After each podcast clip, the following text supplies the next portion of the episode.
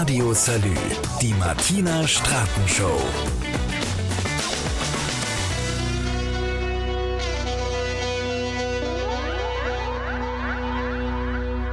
Herzlich willkommen im Podcast. Ich freue mich sehr, dass ihr bei mir seid. Ich habe jede Menge mit euch vor. Ich habe einen super interessanten Gast in dieser Woche. Da geht es um Filmmusik. Ich finde ja, Filmmusik ist was, äh, ohne die könnte ich mir keinen Film vorstellen. Ich finde das so unfassbar wichtig, Musik in einem Film zu haben. Ich meine, wenn man sich mal überlegt, damals zu Stummfilmzeiten saß da unten einer mit Klavierbegleitung. Also Musik war immer schon ein ganz wichtiges Element im Film und heute reden wir darüber. Ich habe Post von Martina, ich habe einen äh, richtig coolen ähm, Buchvorschlag für euch, einen Fernsehtipp, einen Spruch der Woche. Also da ist für alle was dabei. Ich freue mich sehr auf den Podcast heute. Total spannend. Ich fange mal an mit dem Buch der Woche. Das hat mich echt überrascht. Das war ein wunderschönes Buch, das sich als perfekte Sommerlektüre eignet. Das heißt auch so, ein unendlich kurzer Sommer von Christina Pfister. Und es schafft eine unglaublich tolle Atmosphäre. Und ich habe mir die Frage gestellt, was macht einen richtig guten Sommer aus? Hitze, wolkenloser Himmel, der Geruch nach Sonnencreme und Freibadfritten oder vielleicht doch die richtige Gesellschaft. An einem See irgendwo in Deutschland begegnen sie sich. Vier Menschen zu Hause auf Zeit auf einem Campingplatz. Aber sie sind nicht nur zufällig hier, das bringen diese magischen Wochen ihrer Freundschaft immer mehr ans Licht. Lale landet dort, weil sie einfach die Nase voll hat von ihrem Leben. Sie hilft dem grantigen Besitzer des Campingplatzes beim Renovieren, lebt in den Tag hinein und schweigt bis Christoph diese vermeintliche Ruhe durcheinander bringt. Christoph, der vom anderen Ende der Welt anreist. Auf der Suche nach seinen Wurzeln ist der und der scheint zu spüren, was Lale fehlt. Gemeinsam erleben sie einen Sommer, der bleibt. Flirrende Hitze, glitzerndes Wasser, gemeinsame Floßfahrten, ausgeblichenes Haar. Die ersten Sätze. Wir waren unendlich, du und ich und der Sommer. Das Floß schwankte unter unserem Gewicht, wackelte. So erinnere ich mich an dich. Ausgebreitete Arme, breitbeinig hin und her wippend auf diesem Floß. Deine langen weißen Beine in zu kurzen roten Shorts, deine gebräunten Arme, dein vom Sommer ausgeblichenes Haar, die hellen kleinen Fältchen neben deinen Augen, das grün-braune Wasser des Sees unter uns. Sie hatte mich dann endgültig auf Seite 31 als Sin Lissy mit Whiskey in the Jar zitiert wurde. Aber eigentlich hatte sie mich schon vorher. Denn ich mag ihre Sprache, die jung ist und lebendig. Christina Pfister hat einen Debütroman geschrieben, der es in sich hat. Über das Leben, das nicht immer leicht ist, auch nicht, wenn man jung ist. Und das einen lehrt, loszulassen und anzukommen. Ein unendlich kurzer Sommer von Christina Pfister ist bei Fischer erschienen und zwar als E-Book, Paperback und als Hörbuch. Mir hat's total gut gefallen. Ich kann es euch nur empfehlen und es ist so passend gerade zum Sommer. Ja, okay, Ach, der Sommer hat sich bisher noch nicht so ganz heftig gezeigt, aber wir sind ja jetzt auch erst im Frühsommer. Also ich kämpfe immer noch mit meinen Hortensien da draußen. Eigentlich müsste ich jetzt neue pflanzen, weil das ist jetzt die dritte Hundehortensien, die mir gerade platt gegangen ist in den letzten zwei Jahren. Zweimal sind die mir erfroren, weil ich sie zu früh gepflanzt habe. Und äh, jetzt pflanze ich dann noch mal neu. Ich habe den unheimlichen Tipp gekriegt. Bitte keine Gewächshauspflanzen einpflanzen, die kriegen so einen Schock, weil bei mir ist ja immer etwas kälter da oben im Hochwald. Lieber Pflanzen nehmen, die äh, draußen groß geworden sind. Ja, das versuche ich jetzt. Letzte Runde. Danach gebe ich auf und pflanze ein Blumenwiesefeld mit Mohn und Kornblumen und Kamille und was noch all. Also ganz ehrlich, ich bin sowieso kein Gärtner. Ich weiß nicht, wie es euch geht, aber ich habe absolut keinen grünen Daumen. Bei mir begehen selbst die Zimmerpflanzen Suizid, sag ich immer. Und ich gieße die. Ich gieße die auch nicht zu viel. Ich gebe mir wirklich Mühe wird nichts draus, kannst du vergessen. Da mache ich einen Fehler nach dem anderen. Und damit sind wir bei der Post von Martina. Da geht's nämlich um Fehler. Liebe Fehler, eigentlich hasse ich euch, aber dann bin ich auch wieder dankbar dafür, dass es euch in meinem Leben gibt. Ohne euch würde ich mich vielleicht in Endlosschleifen bewegen und nie erfahren, wie es ist, tief auf den Grund zu gucken. Ja, ihr seid nervig und ihr macht uns traurig und ihr entsetzt uns, aber ihr seid trotzdem so wichtig. Ihr könnt harmlos sein, wie wenn ich statt Salz Zucker in den Kuchen tue.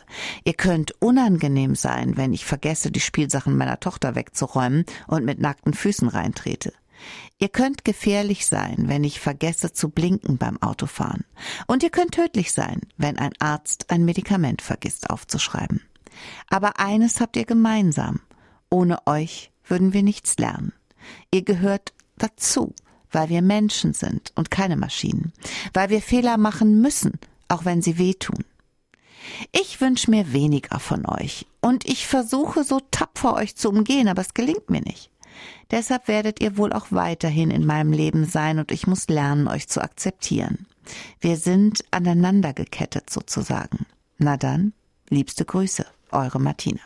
Das ist tatsächlich so. Ich weiß nicht, ob es euch auch so geht. Also es gibt ja so Fehler im Leben, von denen man sagt, boah, da habe ich richtig Mist gebaut, da habe ich was richtig falsch gemacht. Das sind so ganz schwerwiegende Dinge. Ist bestimmt jedem von euch schon mal passiert. Und dann gibt es so kleine Fehler. Fehler, von denen man denkt, das hätte dir jetzt sparen können, hätte jetzt nicht wirklich sein müssen. Aber wir müssen Fehler machen also so blöd die auch sind. Dieser Tage kam meine Tochter zurück mit einer Hausaufgabe und ähm, sie hatte einen großen Fehler in der Schule gemacht und musste jetzt eine Strafarbeit schreiben. Also der Fehler war jetzt nicht wirklich groß, aber für sie war er groß. Meine Güte, was hat das Kind geheult, weil es einen Fehler gemacht hat. Ich fand den Fehler jetzt nicht so schlimm. Ich habe ja auch ein bisschen geholfen bei der Strafarbeit. Aber ich finde, auch das muss man lernen, auch wenn man neun Jahre alt ist. Man macht halt Fehler. Kein Drama draus machen, weitermachen, hat mein Vater immer gesagt. Promi-Welt. Birgit Schrowange ähm, würde, glaube ich, gerne weitermachen. Ich weiß aber nicht, ob das so klappt. Die hatte ja diese Woche ihre erste Sendung mit dem Titel Birgit starke Frauen und die Quote war leider unterirdisch. Und zwar so unterirdisch, dass man sie nicht einfach so mit Anlaufschwierigkeiten abtun kann. Das sieht gar nicht gut aus. Ich bin mal gespannt, ob es da eine zweite Sendung überhaupt noch gibt. Die fackeln ja nicht so lange bei Sat 1. Da wurde eine Show auch schon mal nach nur einer Ausstrahlung abgesetzt. Ich habe die Sendung gesehen, ich fand es gar nicht so schlecht. Was ich jetzt immer schade finde, ist, dass es da meistens um Promi-Frauen geht. Und dabei haben wir alle was zu erzählen. Und auch unter den in Anführungsstrichen ganz normalen Leuten finden sich sicher starke Frauen, deren Geschichte zu beleuchten auch mal was wäre. Vielleicht würde es dann ja ein bisschen erfolgreicher sein. Einfach so Geschichten über Frauen, wenn wir schon über Frauen reden oder über Männer, die ganz normale Menschen sind und keine Prominenten. Sängerin. Billie Eilish hat's gerade auch nicht leicht. Die ist von ihrem Freund Tyler Wors getrennt und die hat öffentlich erklärt, dass an dieser Trennung niemand Schuld hat, dass keiner fremdgegangen ist, dass niemand gelogen hat. Und damit hat sie all die Gerüchte dementiert, dass Tyler sie betrogen hat. Und sie schiebt diese Internetattacken, denen schiebt sie einen Riegel vor, denn da ist es richtig heiß hergegangen im Netz und der Tyler wurde ziemlich beschimpft. Und das war nicht so schön, wie das Netz manchmal so sein kann. Es ist vor allem überhaupt nicht schön, wenn man sich trennt. Man verliebt sich, man ist glücklich. Wenn man Glück hat, dann bleibt das so. Und wenn man Pech hat, dann kommt es eben irgendwann zu einer Trennung. Das passiert jedem von uns und eben auch Billie Eilish. Und ich hoffe, dass sie sich da bald wieder bekrabbelt. Schlagerstar Jürgen Drews kommt gerade an seine körperlichen Grenzen nach seinen Auftritten in der Schlagerfeste XXL Tour von und mit Florian Silbereisen hat der Drews nämlich festgestellt, dass er nicht mehr so belastbar ist wie früher. Der Mann ist 77, der hat eine Krankheit, die ihn auffällt. Polioneuropathie heißt die. Das ist eine Nervenkrankheit, bei dem die Nerven geschädigt werden, zum Beispiel in den Armen oder Beinen oder auch solche, die die inneren Organe versorgen. Aufhören will er trotzdem nicht, aber er merkt selber, dass er nicht mehr so ganz der Alte ist. Ich habe den mal erlebt auf einer Salü-Hörerreise, da war er auch. Und ähm, der hat so Gas gegeben, das ist jetzt 15 Jahre her. Ja, da war der auch so 60 rum, schätze ich mal. Und der hat, das hast du dem nicht angemerkt, der hat das Ding gerockt, wie mancher 30-Jährige das nicht auf die Kette gekriegt hätte.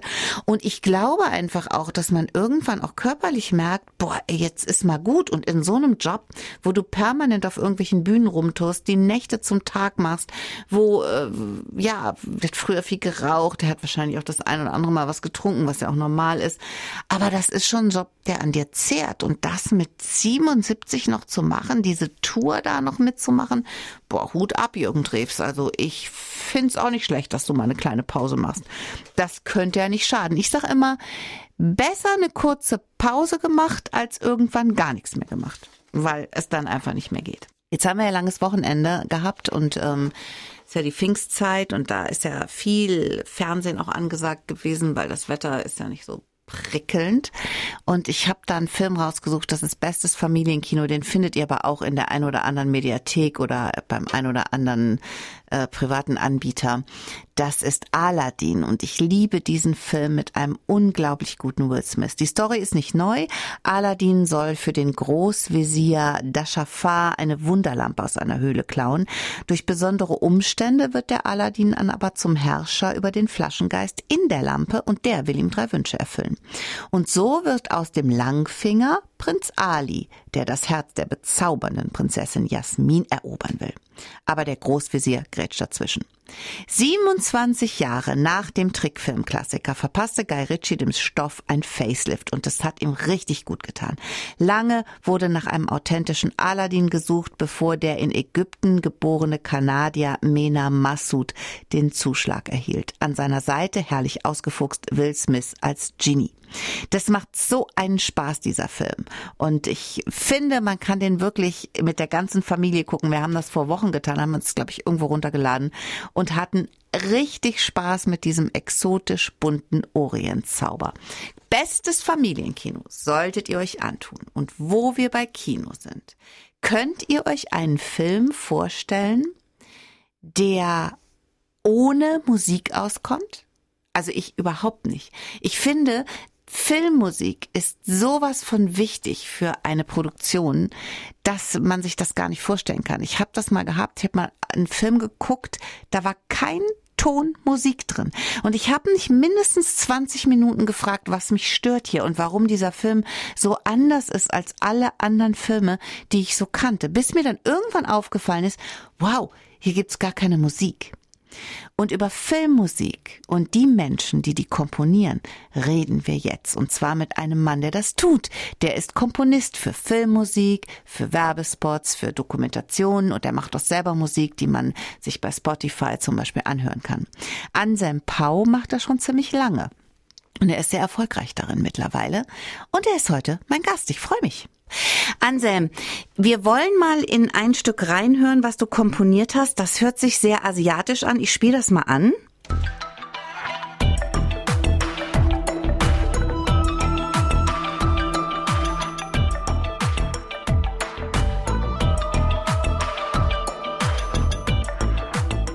Weißt du noch, wofür das war? Das war für ein, eine Serie, glaube ich, im ZDF, äh, die über äh, Segeln äh, handelte. Eine mhm. Sehnsucht segeln, glaube ich, ja, ja. 2020. Die Musik ist ja in so einem Film, auch gerade in Dokumentationen, unfassbar wichtig. Da machen wir uns gar kein Bild von, wie sehr sie uns auch berühren kann. Was meinst du, woher kommt es? Das kommt daher, dass die Musik keine Worte benötigt, um etwas zu erklären. Und wir sind ja auch schon durch äh, die vielen Filme und äh, die Medien so konditioniert, dass wir automatisch gewisse Musik, Instrumente und Folgen, Tonfolgen und so weiter mit irgendwelchen Dingen verbinden, äh, Szenen verbinden. Also mhm. ein Horrorfilm ohne irgendwie ein verstimmtes Klavier oder Geige und äh, einen, äh, einen negativen Ton ähm, erwartet man erwartet man auf jeden Fall. Und wenn man das dann anspielt, dann ist direkt eine Spannung da, weil das transportiert sich viel schneller ins Gehirn wie wie, wie ein Worte. Bild. Mhm. Mhm. Äh, das ist dann eine andere Ebene. Wir, wir sehen über die Augen und wir hören dann noch gleichzeitig, das verstärkt das Ganze. Wie kommst du denn auf so eine Idee? Also ähm, schwirrt die dann immer in deinem, schwirrt die in deinem Kopf rum und dann kommt ein Auftrag und du verarbeitest das oder läuft das andersrum? Es kommt ein Auftrag und die sagen dir, es muss da und darum gehen. Ja, also es ist meistens so, man will natürlich als Künstler immer das machen, was man im Kopf hat.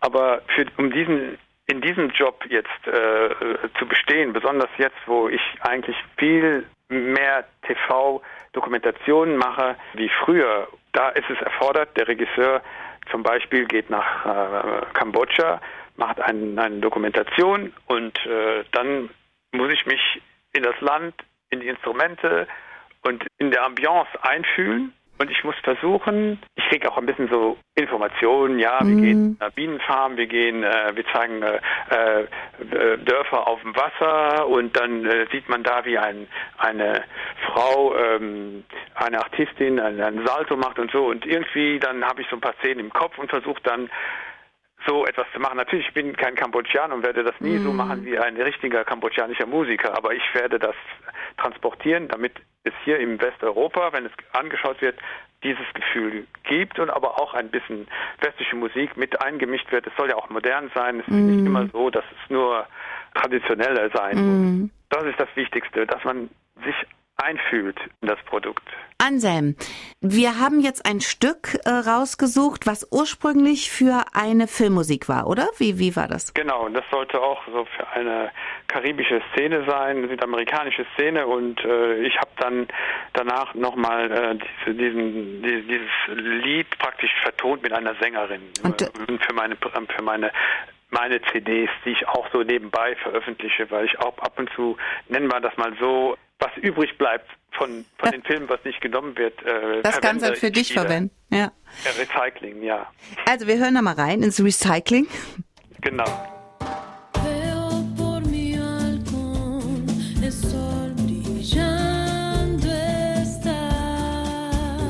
Das ist aber schön.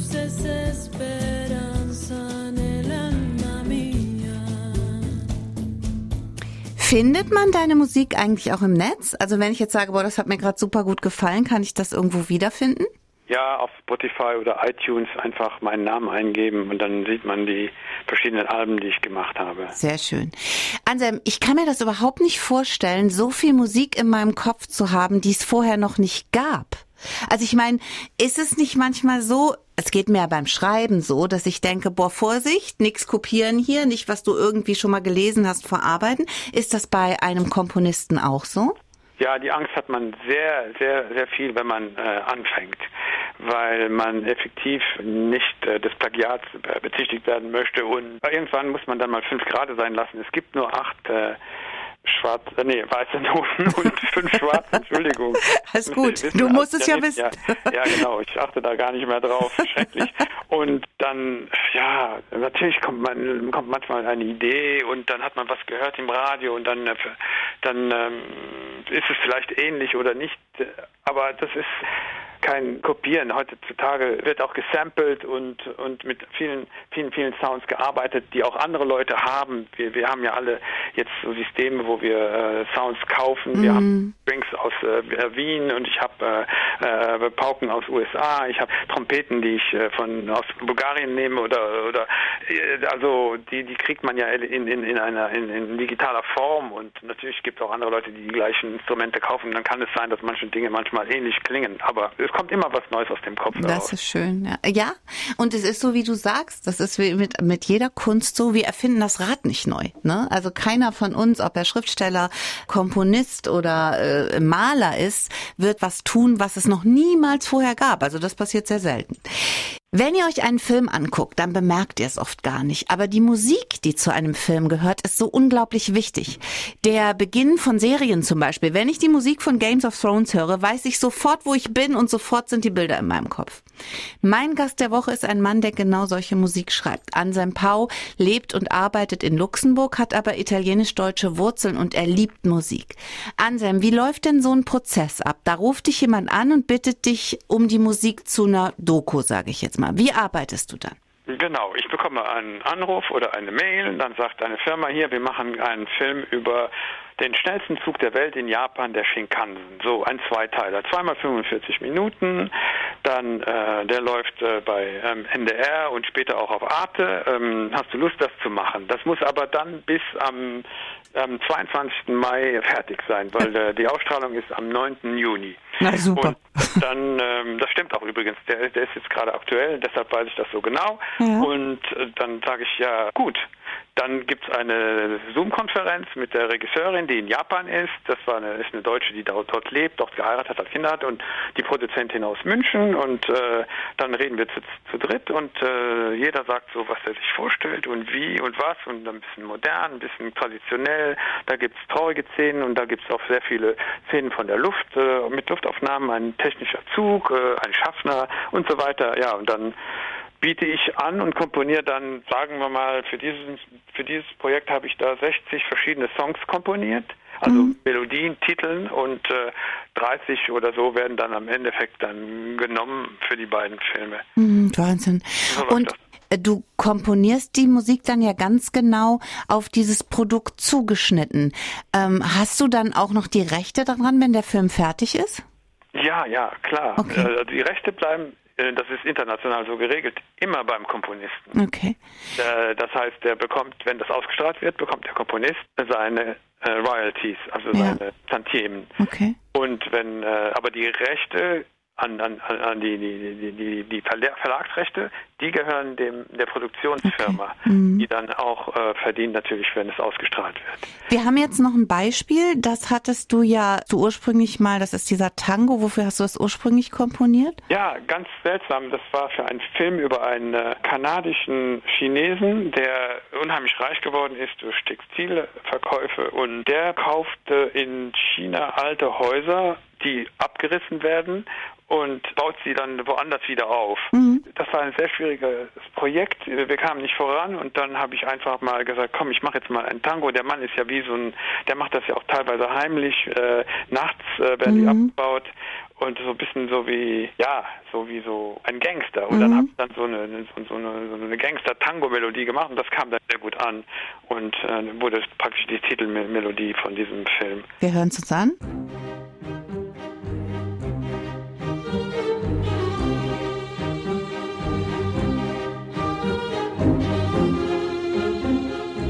Ich finde es unglaublich, dass das aus deinem Kopf kommt. Das finde ich total toll. ja. Ja, nee. Und das ist aber dann später noch für andere Produktionen verwendet worden, ne? Ja. Super. genau. Also es, du hast gesagt, dass das oft in Deutschland gespielt wird. Wird man denn jetzt reich mit so einem Job? Also reich, das ist äh, relativ. Also ich bekomme Tantiemen und Tantiemen bekommt man jedes Mal, wenn es ausgestrahlt wird. Man wird dadurch vielleicht nicht jetzt direkt Millionär, aber wenn man es geschafft hat, einmal in Rhythmus reinzukommen, dass man in den deutschen äh, ARD, ZDF, Arte und äh, äh, französisches Fernsehen und so weiter gespielt wird, dann ist das schon äh, ordentlich. Aber die Tantiemen kommen immer ein Jahr später, nachdem es ausgestrahlt wurde. Also muss man gut haushalten mit seinem Man Geld. muss gut haushalten, genau. Und dann noch Steuern bezahlen. Das müssen wir immer. Ja. Sag mal, was läuft denn als nächstes von dir? Weißt du einen Termin, wo wir, wo wir deine Arbeit quasi live und in Farbe bewundern können? Ja, am 9. Juni im NDR um 21 Uhr in Länder, Menschen, Abenteuer, das über den pünktlichsten Zug der Welt. Der Shinkansen. Das ist der japanische Zug, der Hochgeschwindigkeitszug. Ja, super. Dann gucken wir uns das an, denken an dich. Und ich bedanke mich ganz herzlich für das tolle Gespräch. Es hat sehr viel Spaß gemacht und wir haben viel gelernt. Danke, Anselm. Dank, dass ich äh, darüber sprechen durfte. Also, den Film gucke ich, weil das ist ja so, wenn man sowas mal gehört hat, dann guckt man solche Dinge auch mit, ja, nochmal anderen Augen und Ohren. Und wie gesagt, ich verneige mich vor jedem Filmkomponisten und überhaupt für jedem Komponisten. Ich finde das unfassbar. Ich, ich frage mich echt, wie sowas geht. Das frage ich mich von Mozart an quasi, wie man sowas kann, wie man Musik in seinem Kopf umsetzen kann und wie man das erfindet, das finde ich einfach großartig. Also, ich verneige mich vor jedem Filmkomponisten und danke jedes Mal für großartige Filmmusik in tollen Filmen, ohne die die Filme garantiert nicht halb so gut wären wie ähm, mit Filmmusik, muss man mal so sagen. Ich habe jetzt noch den Spruch der Woche für euch und der ist wirklich gut, der hat mir total gut gefallen. Wie gelingt das Leben? Lachen, loslassen, nichts neiden, anderen vergeben, sich nicht beschweren, zu sich selbst gut sein, wahrnehmen, nicht urteilen, besser werden, nicht perfekt, nichts bereuen, aus Fehlern lernen, die Angst akzeptieren und ziehen lassen. In diesem Sinne. Macht es gut, ihr Lieben. Wir hören uns im nächsten Podcast wieder. Den gibt's wieder nächsten Freitag. Ich freue mich total, wenn ihr den abonniert und wenn ihr dabei seid und wenn ihr mir folgt. Das freut mich sehr. Und bis wir uns wieder hören, passt ihr bitte gut auf euch auf. Radio Salü, die Martina Straten Show.